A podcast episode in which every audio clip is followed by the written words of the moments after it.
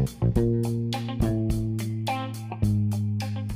everybody, this is Sonia with Live and Laugh, and today we have a few life instructions. And if you know someone that could benefit from this podcast, go on and share it with them. And it goes like this Give people more than they expect and do it cheerfully. Don't believe all you hear, spend all you have, or sleep all you want. When you say, I love you, mean it. When you say, I'm sorry, look the person in the eye. Love deeply and passionately. You might get hurt, but it's the only way to live life completely. Don't judge people by their relatives. Talk slowly, but think quickly.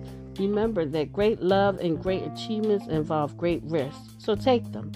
When you lose, don't lose the lesson.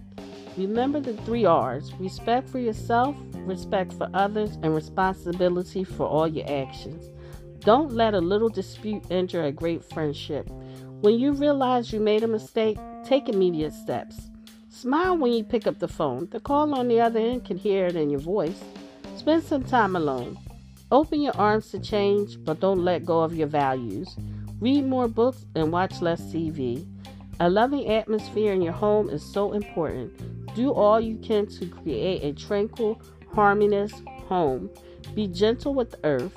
Once a year, go someplace you've never been before. If you make a lot of money, put it to use helping others while you are living. This is great wealth, great satisfaction. Remember that not getting what you want is sometimes a stroke of luck.